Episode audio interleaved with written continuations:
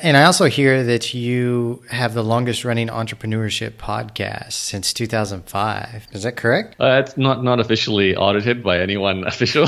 But I, I certainly feel, I know when I started it, there were not any other entrepreneurship podcasts. Because let's face it, there was no, the iPod just came out. Yeah. Um, iTunes just came out. The, the word podcast had only just been coined. We stand today. The Business Method the business with method. The Shadow. The Business Method. The Business Method Podcast. The Business Method Podcast featuring Chris Reynolds. Entrepreneurs' systems, methods, tools, and tactics for location independence. Ladies and gentlemen, boys and girls, I'm your host, Chris Reynolds, and welcome to the Business Method Podcast, a podcast featuring successful entrepreneurs and high-profile people dissecting their online and location-independent business models. We dissect the different methods, tools, and tactics of high-performance online entrepreneurs and high-caliber people in a series format. On our first series, we interviewed one hundred entrepreneurs in one hundred days that had built businesses creating one hundred thousand dollars or more annually. On our second series, we are interviewing one hundred entrepreneurs that have built location-independent businesses that generate a million dollars or more in annual revenue. There's a growing movement of people building these caliber of businesses, and we are getting behind the minds, the logic, and the science of what it takes to build businesses like this. On top of that, we also gather entrepreneurs at events and retreats around the world. This October, we are having our annual event in Thailand, Get Shit Done Live. It's ten days of high-performance productivity, targeted collaboration, and rapid execution designed for entrepreneurs to get a lot of work done in a little amount of time. Some say it's like ten months of work in ten days. There's a magic that happens when brilliant minds come together to push one another towards productive execution. That is exactly what this retreat is about. Check out all the details at the business method dot com. That is the business method dot com now. Let's jump in today's show. The Business Method. Hey listeners, welcome back to the show. Today is the second part of Yaro Starak's interview. Today we talk about how Yaro has been on the cusp of so many online trends. Yaro started one of the first online forums and businesses for Magic the Gathering. He started a very successful blog in the early days of blogging, and he started the first podcast dedicated to entrepreneurialism. And now let's jump back into the interview. Entrepreneurs' systems, methods, tools, and tactics. That blog started in two thousand five. By the start of two thousand seven, I'm making as much money from my blog as I'm making from my essay editing business.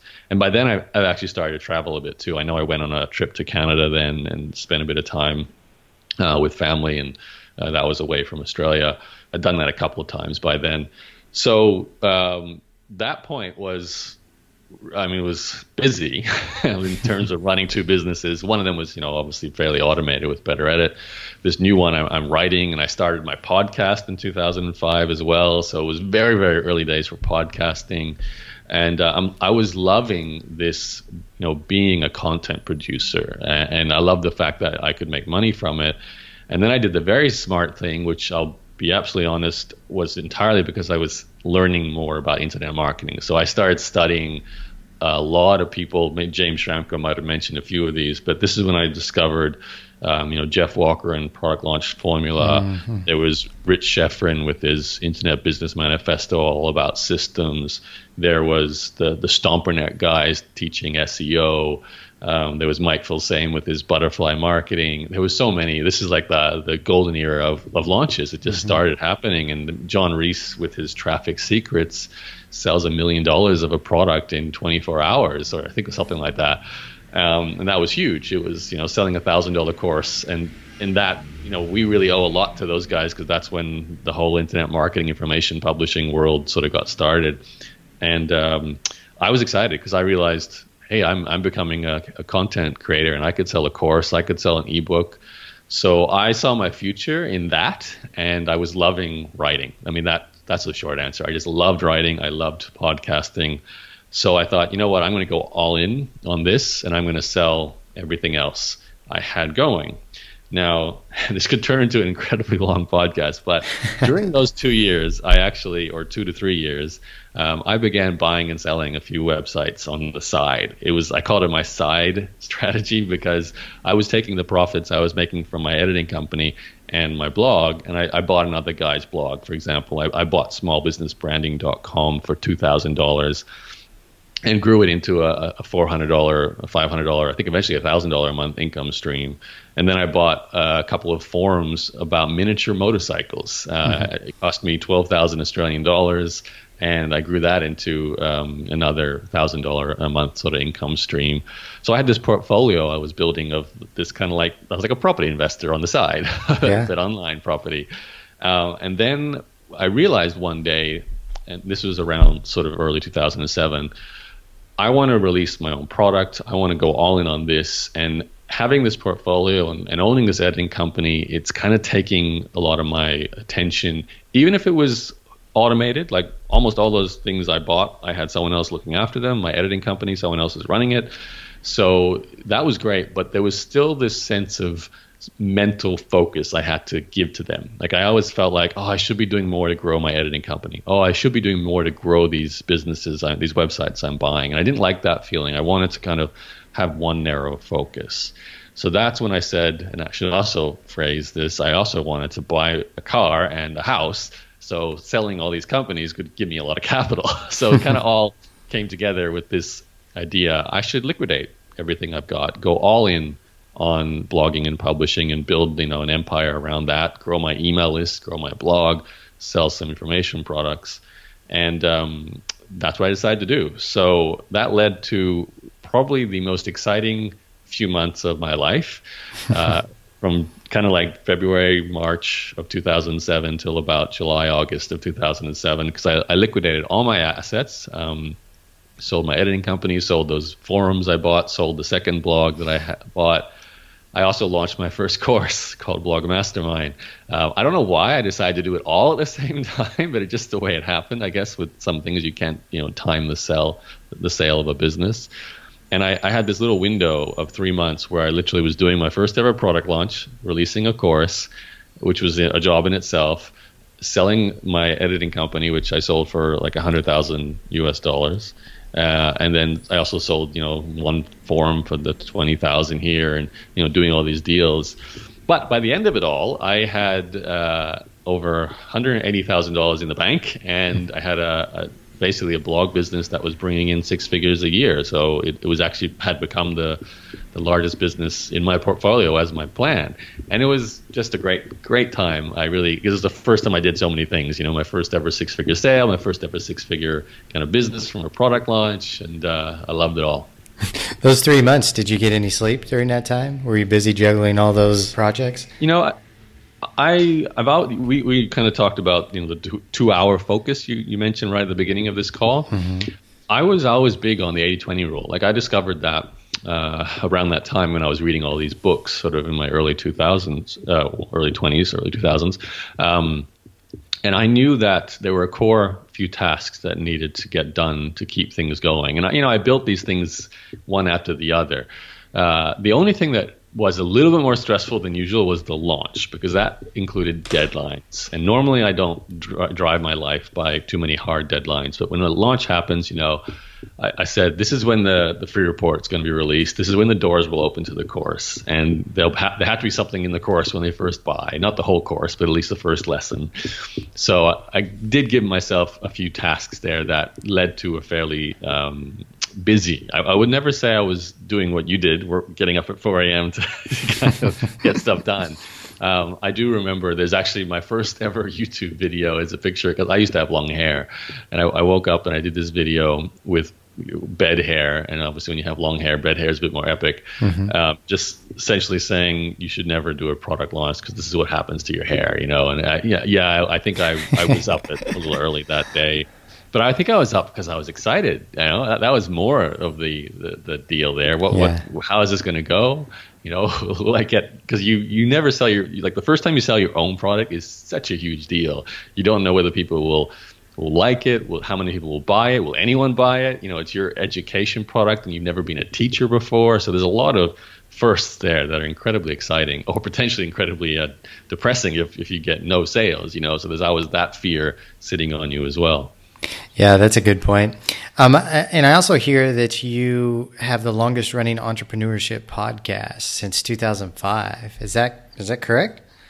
Uh, it's not, not officially audited by anyone official, but that's, you know, when you say it's, oh, we got the world's best pizza, that's kind of like the stamp. I, I certainly feel, I know when I started it, there were not any other entrepreneurship podcasts, because let's face it, there was no, the iPod just came out. Yeah. Um, iTunes just came out. The, the word podcast had only just been coined. And yeah, I started doing interviews much like we're doing now. Back then it was over Skype too. And, uh, it, you know, it was very early days. I, I kind of wish I started in two thousand ten, because that's when you caught this wave and mm-hmm. everyone got really huge back then. But it's done amazing things for my business. And it's, you know, obviously you love it too. So it's, it's a great format. Yeah, absolutely. It, what other podcasts were even online back then? I, do, are there any that are still around? Oh, gosh, I cannot remember.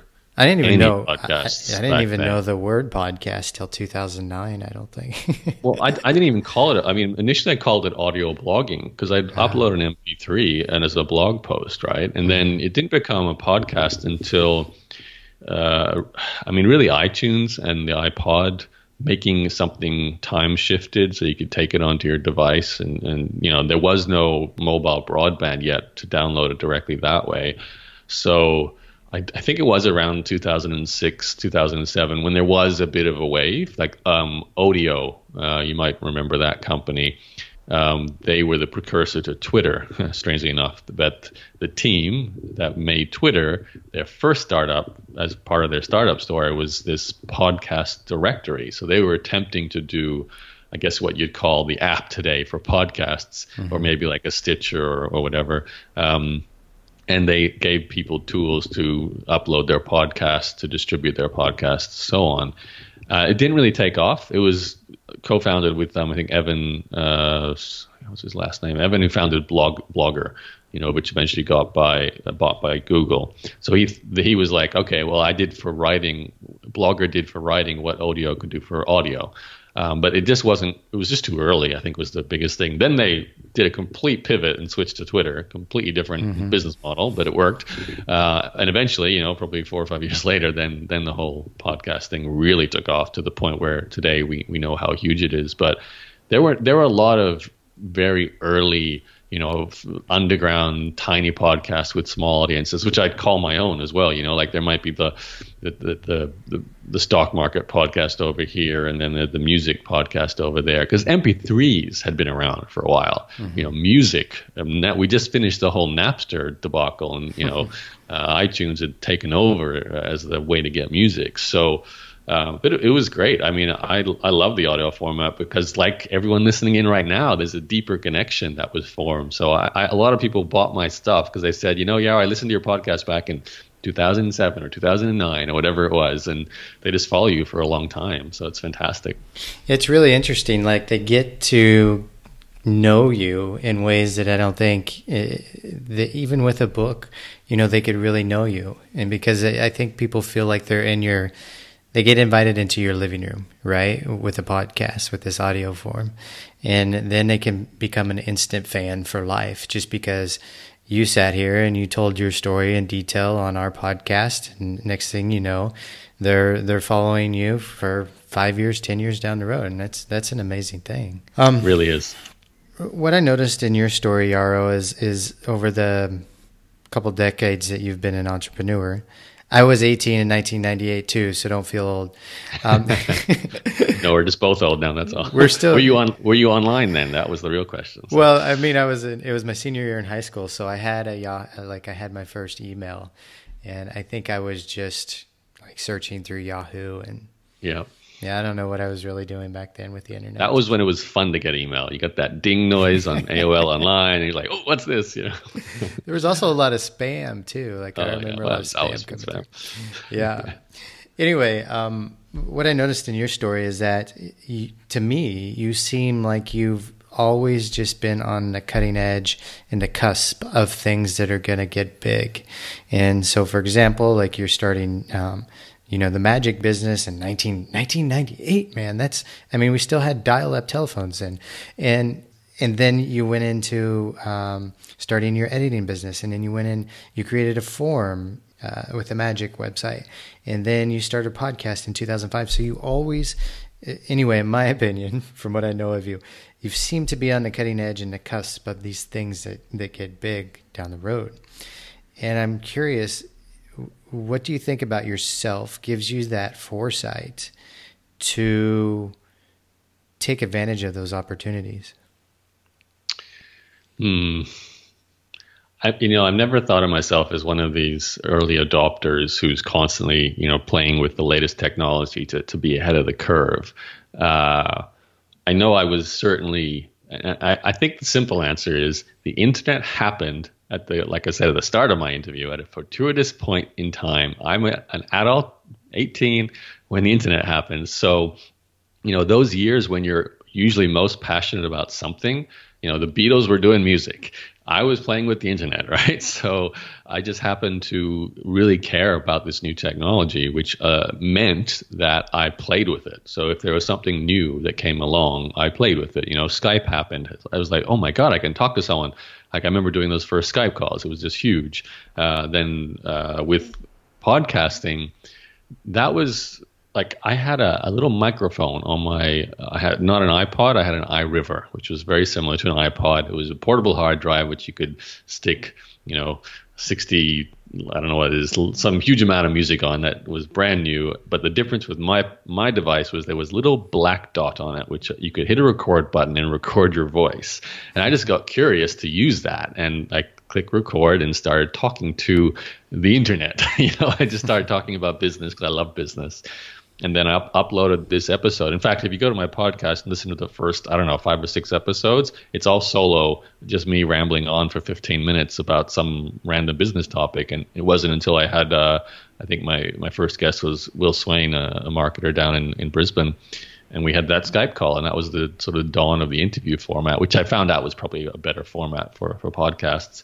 So, you know, that was, again, an interest, something that I, I was excited about playing with. Um, I was always driven by, you know, building a, a business and making money too. So, you know, it, it helps to be on the curve. I was looking at these other startups that were doing things. I mean, even today, I still find it really compelling. The, the, the challenge really now versus then is the, the what's new today is so much more complicated for the everyday person to get involved with. Like if you want to get into A I right now, you really got to be a, a, a high level programmer type mm-hmm. person. You know, if you want to get into, say, like I'm really interested in um, the new industry of um, meat, alternatives to meat that are coming along, because I'm a I, I like meat, but I don't like killing animals.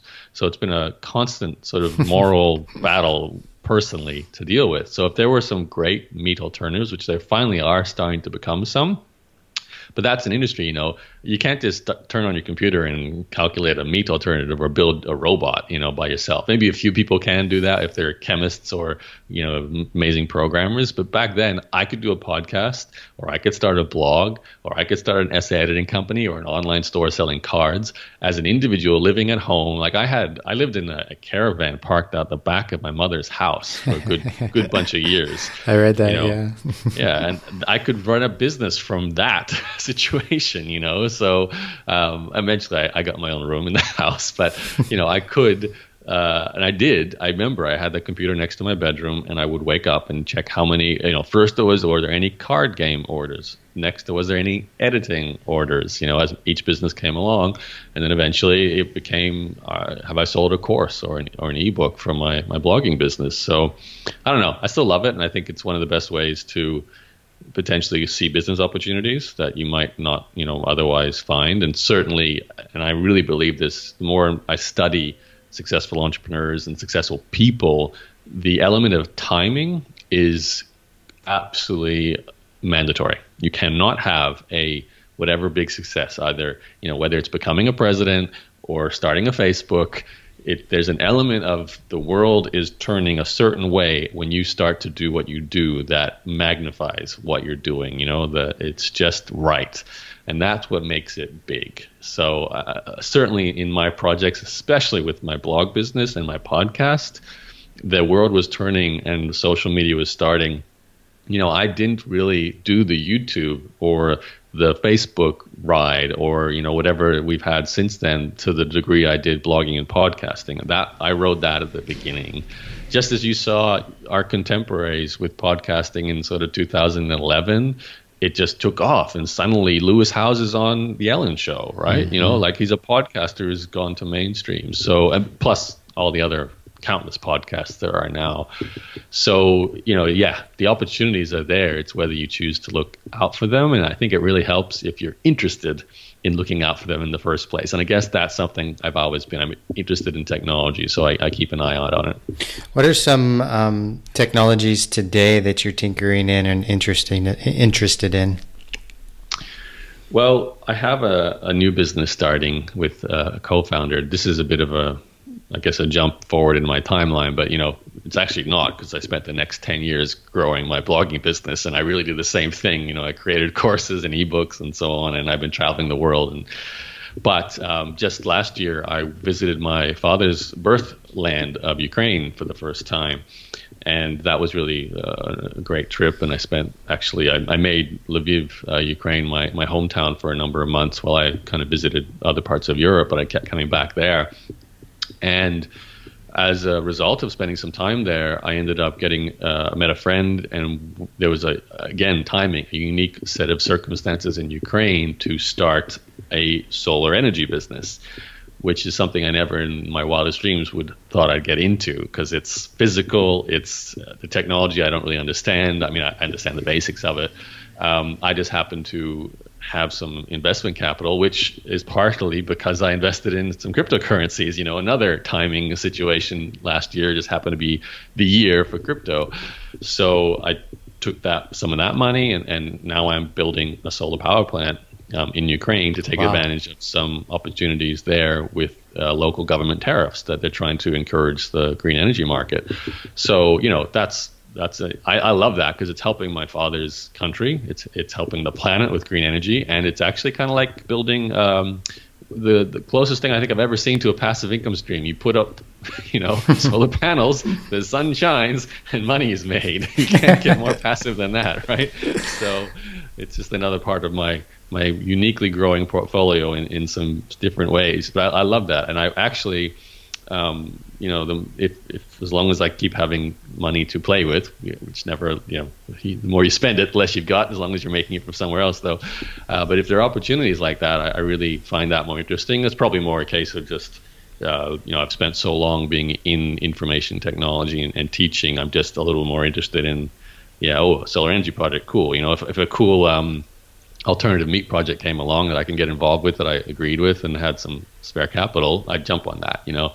Um, but yeah, that's it. And then, of course, my current business that I'm personally heavily involved with is uh, an email um, outsourcing service. So that's kind of more traditional as well. I wouldn't call that cutting edge. In fact, it's almost really weird. It's like dealing with the oldest online technology there is, which is email. So I think it's really an, uh, what I love about entrepreneurship is if there is a problem, that's what makes the basis for a business. It doesn't have to be the latest uh, A I. It could be simply something simple, like you notice people are struggling with, you know, email. It's it's taking too much of their time. Business idea.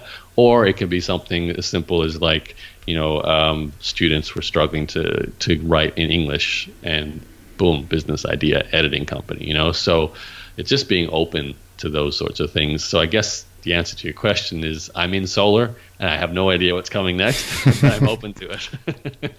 What do you, do you think there's any technology out there um, regarding the lap, laptop lifestyle that is, is, is underserved, or any, any, any great ideas for some sort of technology or market or problems that we have with the lap, laptop lifestyle these days, that somebody could create a business around, or some sort of technology that could really serve the future of this lifestyle? Mm. Yeah, that's an interesting question. So the laptop lifestyle, or any, you know, digital nomad, remote work, I think the basic idea is obviously creating technology or tools with technology that allow people to do things remotely. And we've seen so many of them come up. We're using one right now to record this podcast. We're using what would be, I guess you call an old one now with Skype, but there's obviously webinar platforms now for, for streaming and recording video and having meetings. Um, then of course you've got maybe, I guess you might call this a non-digital, maybe an analog solution where you've got those co-working spaces and even those co-working travel options. I think you might have seen them on, on ads where mm-hmm. you can join for like a yearly thirty thousand dollars fee and you get accommodation in, in four different co-working homes for a year and, and live with other entrepreneurs. And and that's a lifestyle, you know, it's like uh, the done-for-you digital nomadism kind of thing for entrepreneurs. So that's another interesting idea. I think WeWork being another good example. It's kind of, mm-hmm. you know, allowing people to be have an office remotely. So you can see those things pop up, and it's it's often just a translation of what used to be and still is a need in a company or a need in an entrepreneur um, that can be turned global or digital or both, really, right? Sometimes it's digital because it's like a webinar platform. Sometimes it's global because you can get a co-working membership to WeWork and use WeWorks all over the planet, right? Even though it's a physical thing. Mm-hmm. So what what I think is important is to, first of all, get close to the target audience. Like, you don't spot these opportunities unless you really have this affinity for the group of people who have that need. So, uh, you know, if you are looking to service the laptop lifestyle, the digital nomad type community, go be one, go spend time with them, you know, go to these co-working spaces, go to these meetups, follow them online and, you know, maybe interview them on a podcast like we're doing now, because someone will say something like, um, I wish there was a way I could do this with uh, my live streams. You know, can I, I wish there was a way on my Facebook Live I could directly sell my product um, using cryptocurrency, mm-hmm. you know, and then that way I could monetize my live streams globally without being attached to a PayPal or, you know, a credit card company or whatever. So those kind of opportunities I think are, are everywhere. I, I personally, um, think this is a great time to test lean these ideas, like the M V P, which if you sort of study the startup world with the lean startup, um, Eric Ries's core concept, and do M V Ps, so minimal viable products. And you can often test them. In fact, my last company, the, the email outsourcing service that I'm running at the moment, that was done with what, what I call a minimal viable service. I mean, it is an M V P, but it's it's a service. So what we do to test the service is you do it completely manually. You just do it yourself. You deliver the service human to human and see whether it's useful. You know, like, so let's take, for example, something really simple like um, you want to create a way to um, easily pr- deliver video content or something like that. And yes, you could go and build a whole video platform, or you could get one client, they can deliver the raw media, and you just plug away behind the scenes on ScreenFlow or Camtasia or iMovie or whatever, give them the output, and then they they tell you whether it's good or not, and, and what do they like and what they don't like. And then you sort of iterate until you've met that need, and then you can go, all right, let's bring on other people to do the service, or let's build software, you know, build a platform to do it as well, you know, once you've validated the idea. So I think that's really important uh, for for entrepreneurs to do first. We did it with my outsourcing for email company. We we got a client and a second client, and we said, let's handle your email for you. Does it work? Are they happy with the service? Um, can we make a profit running this business? What are the hard parts, the easy parts? Okay, it's working. Let's launch it and go get more clients. That's basically what we just did. Um, same thing I do with my editing company. You know, let's. I went and found my first uh, cu- customer, and then found the contractor to deliver the service. It actually wasn't editing; it was a translation job because I. I mean, I kind of didn't mention this in the earlier part of the story, but my editing company also offered language translation uh, as a service because I saw there were contractors available to do all these tasks. So I just put a website up and said, we do language translation, we do business editing, we do essay editing, and then went and found contractors for the jobs as they came in. Very, very much an M V P model, but, you know, very much kind of living on, on, on the edge because you have to go find service providers as soon as you got customers, but it was great. And that's what I recommend, uh, you know, people do when they get started now. You know, I've been studying recently um, more and more the importance and like the science of being a good networker. And um, throughout your career, you've connected with some amazing entrepreneurs, and the list, you know, we could just, you know, list tons of them, even on your podcast. I'm curious, through, throughout your time as an entrepreneur, um, what what has been the most important lessons you have learned in networking, and then keeping and man- maintaining those relationships over long term? Hey guys, we're going to wrap up the second part of Yaro's interview there, and be sure to subscribe and listen to catch the next part of Yaro's interview when we talk about the best networking hack ever, the difference between a five, six, and seven-figure entrepreneurial mentalities, creating a bulletproof positive mentality, and achieving email freedom. Thanks for joining, and we'll see you soon. Hey listeners, thanks for joining us once again. We wanted to remind you about our high performance productivity coaching and our annual Get Shit Done Live retreat in Thailand. Both are designed for entrepreneurs by entrepreneurs to get a lot of work done rapidly. And whether you need some personal coaching while working away at home, or a retreat in Thailand where you can get out of your normal routine and surround yourself with other successful entrepreneurs, we have those options for you. Check out all the details at the business method dot com, and we'll see you on the next podcast.